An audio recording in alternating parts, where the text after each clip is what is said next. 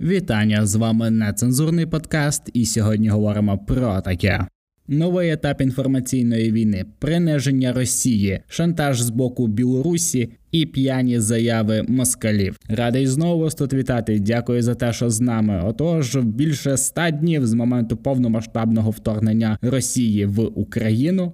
Бляха, минуло більше вже ста днів. Здавалось, що ще недавно було 24 число, а зараз уже літо. І блін, це так швидко все йде. Але будемо сподіватися на те, що це швидко закінчиться. Довіримось оптимістичним прогнозам міністра оборони України Резнікова, який заявив про те, що ну по його нагадаю ж таки знову оптимістичним прогнозам є висока достатня вірогідність закінчити цю війну до кінця цього року. Я в принципі десь на такі терміни орієнтуюсь, тому що я дуже сумніваюсь, що буде ще один е, такий е, серйозний виток у цій війні, тому що Росія вже один раз е, дуже сильно обісралась, коли за один раз намагалась на шістьох різних напрямках наступити на нашу державу. Ці напрямки скоротились до двох з шести. За це вічна шана і слава нашим воїнам, які боронять наш спокій і нашу незалежність. Ось росіяни вже після того як вони обісрались, через півтора місяці сказали, що ну ні, ви знаєте, загалом вся наша мета була це повна окупація Луганської Донецької області. Чому у росіян є невеличкі такі локальні перемоги, але зважаючи на останні новини з фронту, з звільнених е, населених пунктів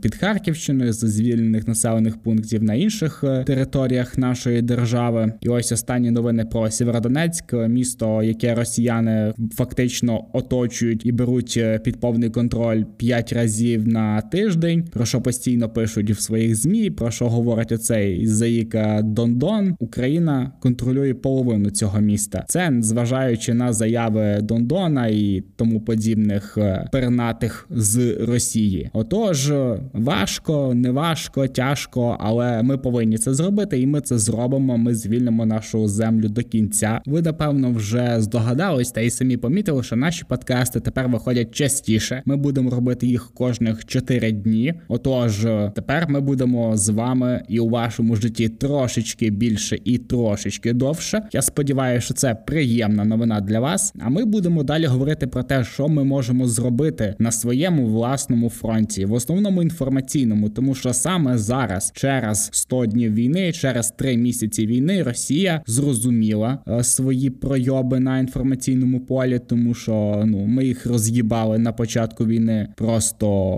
в друзки. Там навіть не лишилося мокрого місця. Ми закидали їх трупами дохлих росіян. Ми закидали їхні соцмережі, ВКонтакті, однокласники, інстаграми, Тікток, Твіттер. Ми просто їх роз'їбали. Але як ми бачимо, навіть 30 тисяч трупів для російських мам це в принципі ніщо, тому що можна отримати там якихось 150 150 доларів компенсації, а може і ніхуя не отримати, тому що вони пропали безвісті, як ті ж моряки з корабля, який ми перекваліфікували в судмарину, який називався Москва. Напевно, що за нього вже всі забули. Так, але таке було, і ми одним махом е, потопили фактично 750, якщо не помиляюсь, мільйонів доларів. Ось і росіяни не дуже сильно то й реагують на кількість е, вбитих, не дивлячись на те, що приблизно 80-90 тисяч це поранені, покалічені люди, які вже ніколи не зможуть стати як мінімум на дві ноги, а як максимум не встати взагалі. Ну знову ж таки повторюсь, що росіяни якось не дуже сильно переживають в принципі за це за кількість вбитих, тому що там Росія країна велика, ваняк можна набрати просто йобом, і ми повинні, крім того, аби перемогти не тільки вбивати росіян з величезною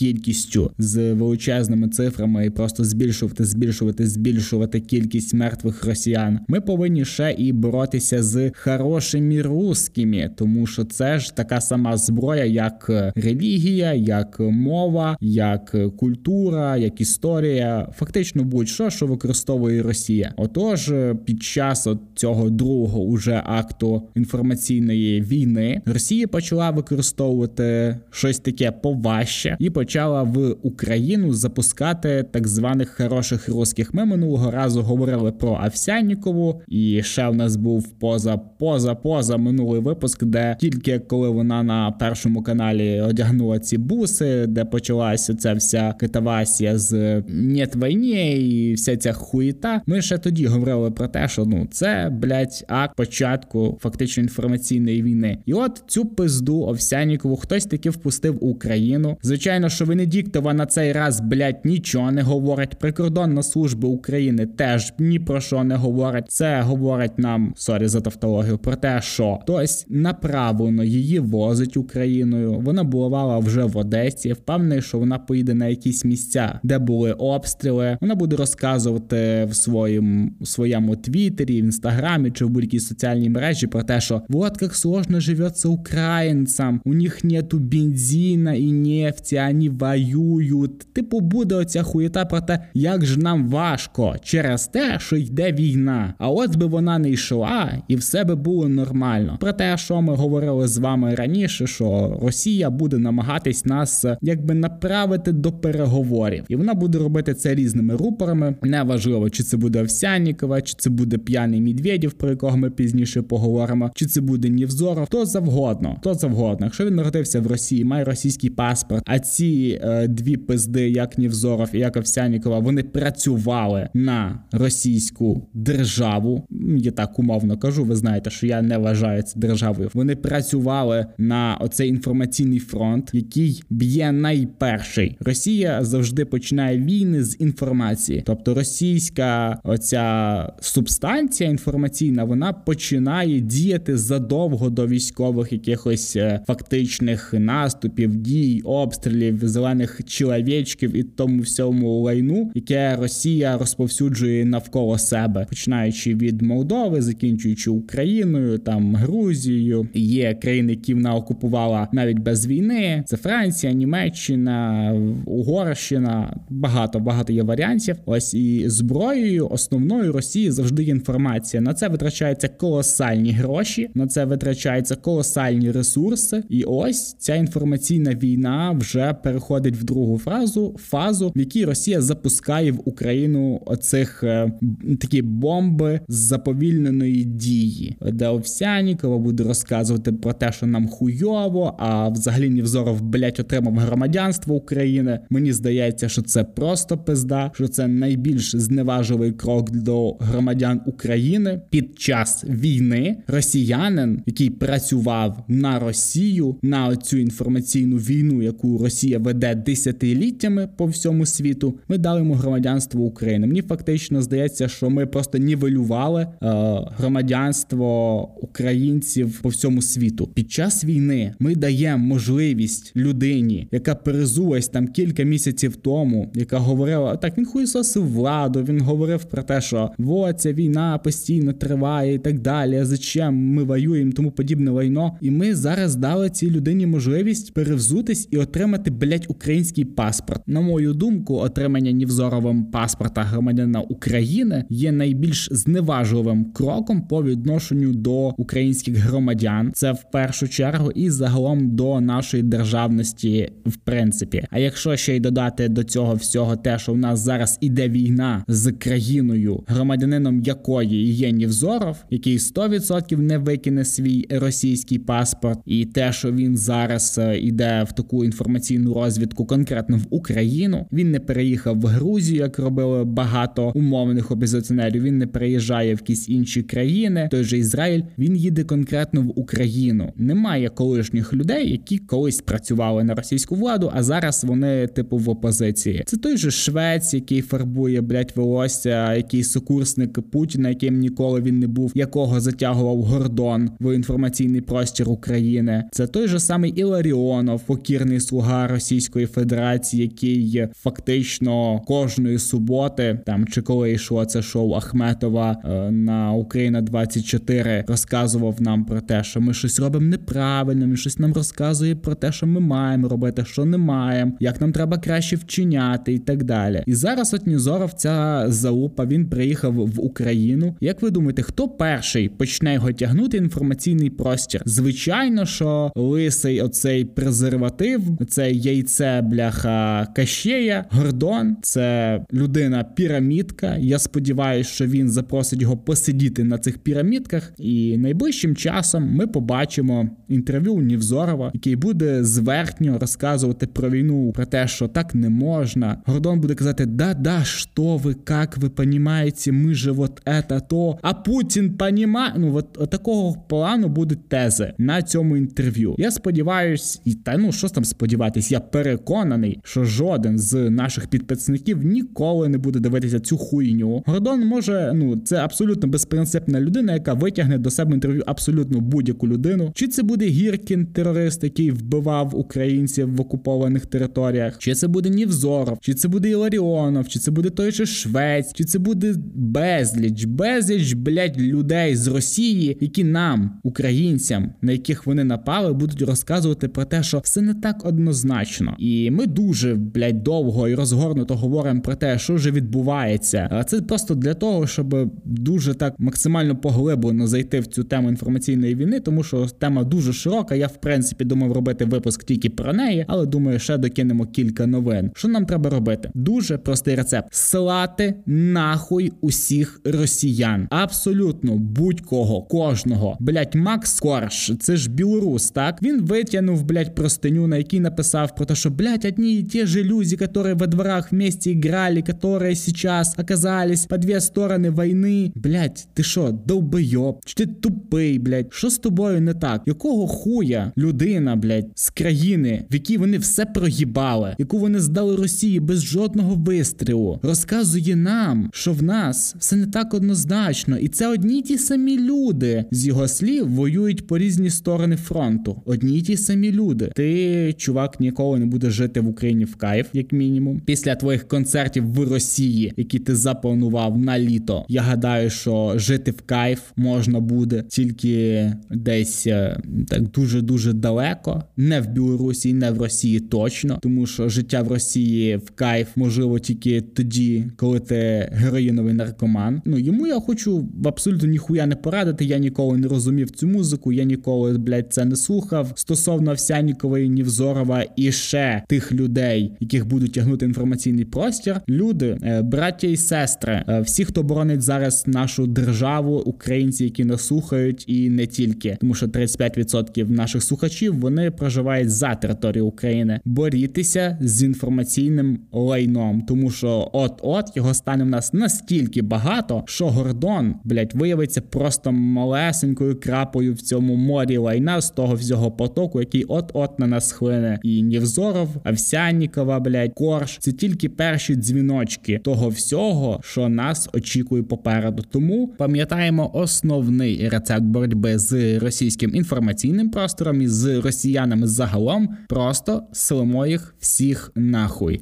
Ну, як ми вже заговорили про героїнових наркоманів, ми говорили про кінчених е, русських, росіян і так далі. Якщо ми вже говоримо про кінчених, хіба ми можемо забути одну з найважливіших постатей в цій когорті людей? Це Дмитрій Медведєв. Блять, це така маленька, мразотна, огидна людинка, е, радше так, яка колись давно е, так відсмоктала Путіну, що вони в принципі стали парою парою, е, одружилися, і після чого навіть е, Путін дозволив е, Медведєву трошечки покерувати Росією. Ну так, умовно, вони трошечки змінили позиції. Путін просто вирішив спробувати, чи насправді от він відчує цю чоловічу любов трошки нижче попереку, коли Діма буде зверху, а Вова буде знизу. Ну і за цих 5 років, в принципі, блять, ну Діма так трошки трошечки хуйово впорався з своїм завданням, і Путін такий: ну ні, чувак, іди на задній план, тому що Кадиров відсасує і, в принципі, їбе Путіна набагато краще, набагато ефективніше, та й він помолодше буде як ніяк чеченець і тому подібне. Більше до вподоби, напевно, що діду м, такий типаж парубків.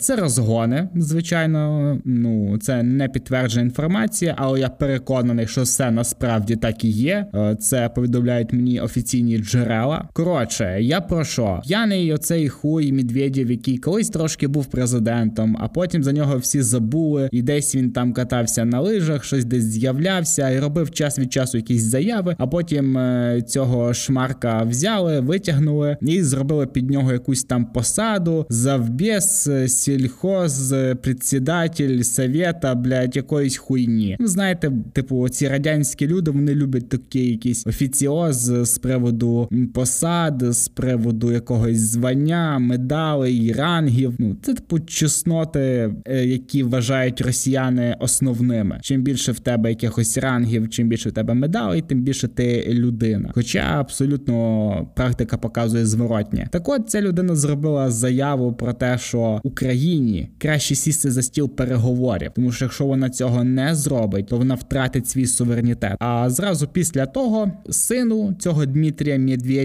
Медведєву младшому, е, закрили візу в США, і він має покинути штати протягом двох діб. Як виявляється, колишній президент Росії, е, колишній і теперішній високопосадовець, людина, яка критикує Запад, яка така вся дуже схарана на США, на піндосів і так далі. А син то в нього живе там. Виявляється, що ж ти, Діма, блядь, здав назад, і мені просто блядь, не вкладається в голові. Типу, я не можу зрозуміти це до кін до кінця кінчені люди, по типу Дмитрія Медведєва, який там може говорити про нацизм, убійства, блядь, ми зробимо то, офіціальний Київ, наркотики. Ну а потім виявляється, що у тебе син живе в Штатах, і що ти дарма так широко відкривав свій пиздак. Ну або тобі похуй на своїх дітей на їхнє майбутнє. Ну мені тільки подобається те, що росіянам забороняють в'їжджати в країни Євросоюзу, Сполучені Штати, в розвинуті країни, яких росіянам чомусь подобається жити. Чому не хоче жити син Медведєва в Росії? Що в нього нема грошей там чи чогось не вистачає? Ні, все є. Він може живе так, як хотів би кожен росіянин, але все одно він живе за кордоном. Так само, як і дочка Піскова, прес-секретаря Путіна, так само, як і дочка Лаврова. Ці всі чорти живуть в Штатах, і вони розуміють, що в Росії все кінчено, що це кінчена країна, що тут неможливо жити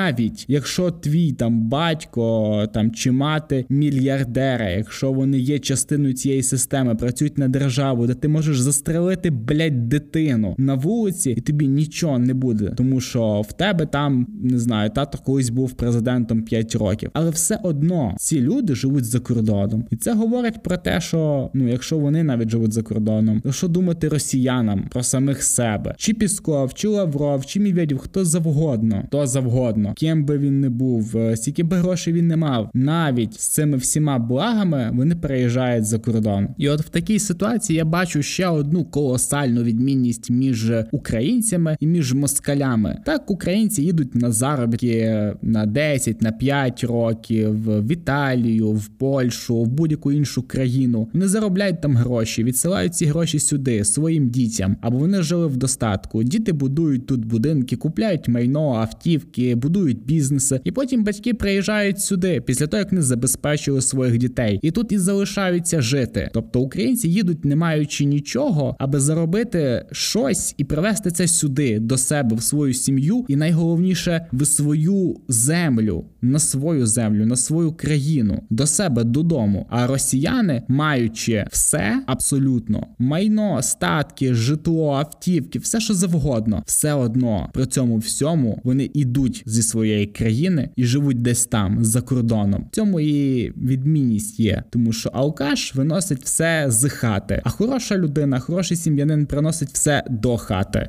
Ну і як я обіцяв, коротенька новина про Лукашенка і про шантаж. Шантаж ми звичайно що розуміємо, який йдеться. Йдеться про продовольчий, так про те, що через Україну, через те, що Україна не може постачати зараз е, зерно в інші країни портами, через те, що порти заблоковані, море заміновано, і Україна не може використовувати море і судноплавство для того, аби постачати свої товари в інші країни, з якими у нас є контракти, договори, з якими у нас є певні поставки на певні періоди. Путін тепер шантажує голодом. Е, фактично, весь світ е, за даними ООН, це 200, понад 250 мільйонів людей, які постраждають через е, блокування проти Україні, через несвоєчасне постачання товарів, продовольства. Це стосується і металургії, і багатьох інших сфер економіки інших країн, і відповідно, що й України включно. Отож, Лукашенко запропонував транзит через територію Білорусі залізничними шляхами українських товарів, зерна і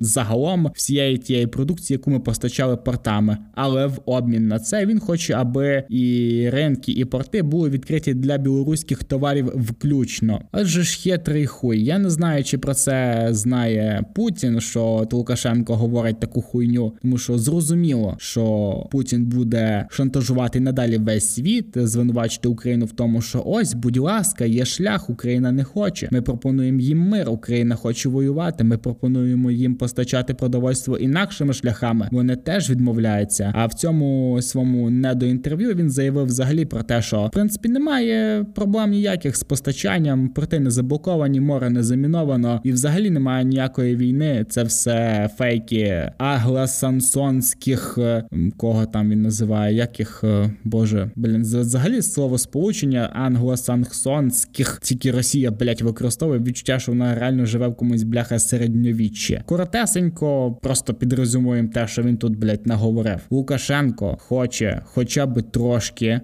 якось економічно від'єднатися від Росії, тому що економіка Білорусі повністю скована Росією, і можливо якісь е, такі маленькі прогалини в експортному напрямку Путін би не хотів бачити в Білорусі. Але якщо Білорусь погодиться е, на те, аби здати ще більше суверенітету свого, може Путін і дозволить Білорусі якось використати таку можливість. Але але але про це дуже рано говорити, тому що ну заява Лукашенка, ви ж розумієте, що це така річ. Сьогодні вона є, завтра її немає. Післязавтра скажуть, що він взагалі мав на це на думці, а заяву просто десь видалять і про це всі забудуть. Але сам факт шантажу Росією тільки набирає обертів, і це тільки починається, тому що от ми з вами говорили про початок другого етапу інформаційної війни. Ось е, фактичні бойові дії на е, полі бою будуть переходити до шантажу, шантажу всього світу голодом, шантажу України ядерною зброєю,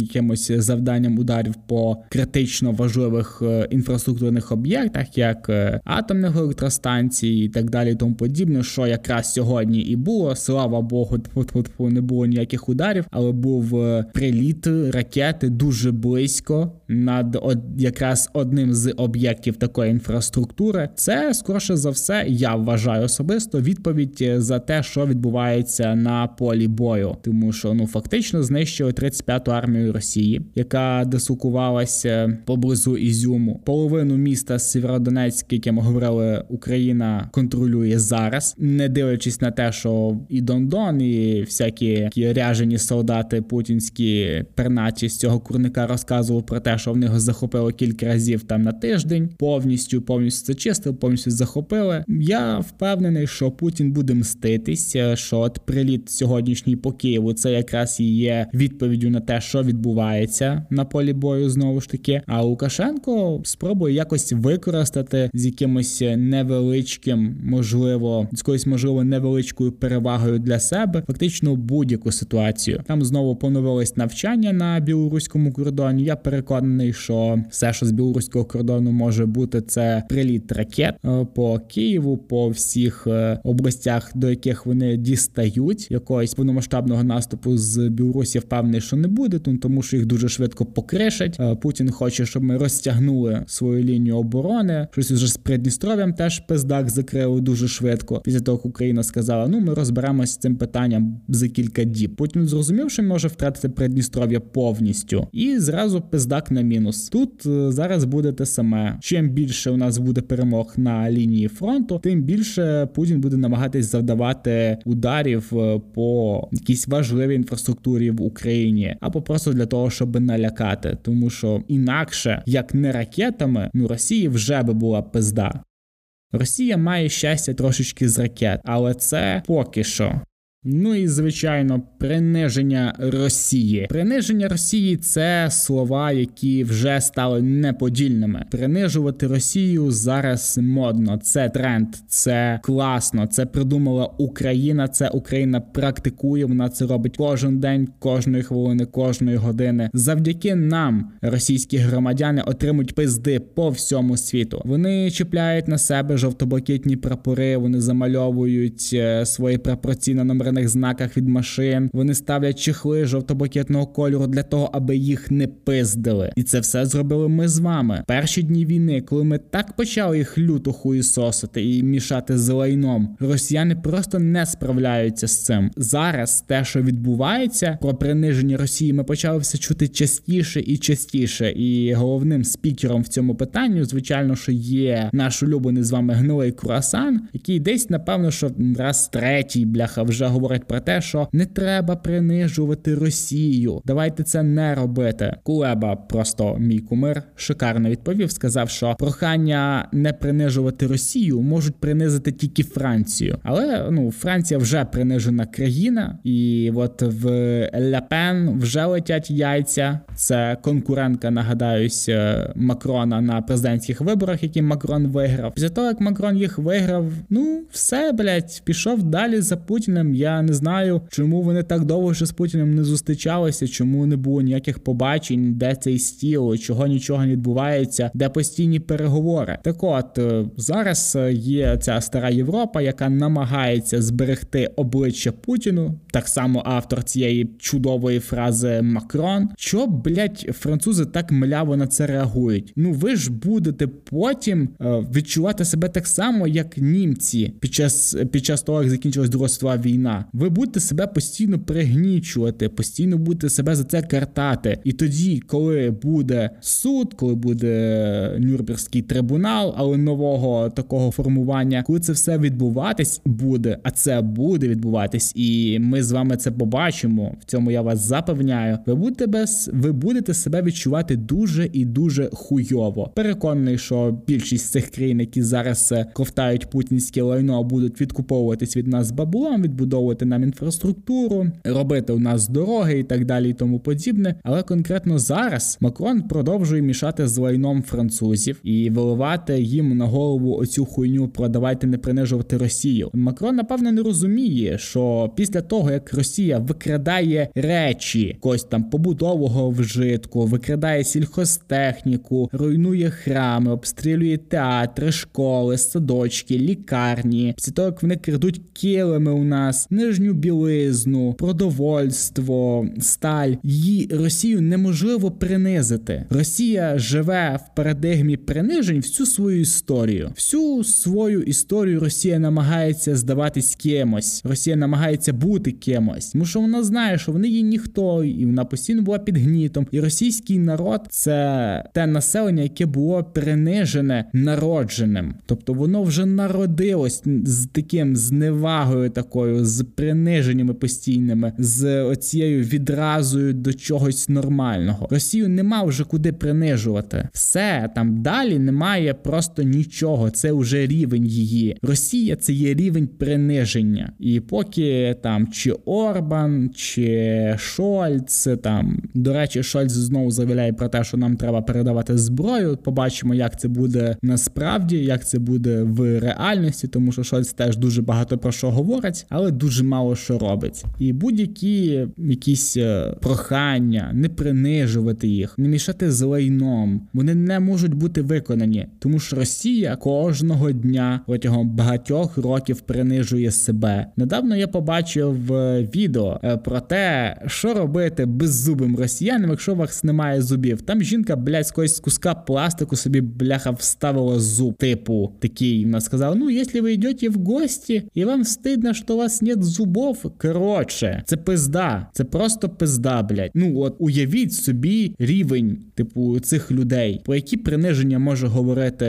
типу, Макрон. Щоб відчути приниження Росії, треба в неї просто приїхати. Є міста, є цілі там селища, села, де, блядь, води немає в хаті, де люди сруть, блядь, в дерев'яному туалеті, там, де люди ніколи не бачили макбука, бляха, там чи ніколи не користувалися електрочайником. Про які приниження можна говорити? Росія це є початкова точка приниження. Оце її початок. Все від Росії далі, типу, вже йде до чогось нормального. А Росія, от оце дно. Приниження і Росія це синоніми слова. Вони повинні бути в одному рядку. Ну а про те, принижувати їх чи ні. Ну зачекайте, ми принижуємо їх вже 100 сіки, 102 дні. Ну і Росія ж не хоче, щоб це закінчилось. Їй подобається це. Вона кайфує від цього. Вона живе цим приниженнями. Тому, поки Макрон принижує сам себе, Францію, поки Шольц принижує себе і державу, е, свою, яку він очолив буквально недавно, так тільки минулого року, ми будемо продовжувати їх е, мішати з лайном. Неважливо, чи це Макрон, чи це Шольц, чи це Путін, чи це Орбан, чи це будь-хто, хто виступає на стороні оцих принижених е, таких озлоблених орків. Ми будемо вас вбивати. Не забувайте боротися з ними на інформаційному фронті. Будьте готові до напливу хороших русських. А поки підписуйтесь на наш подкаст на зручних для вас подкаст-платформах. Е, Обов'язково коментуйте, ставте лайки, радьте його своїм друзям, рідним, знайомим і загалом людям, яким ви вважаєте, що це може сподобатися. Цим ви нам дуже сильно допоможете. А поки дякую вам за увагу і до зустрічі.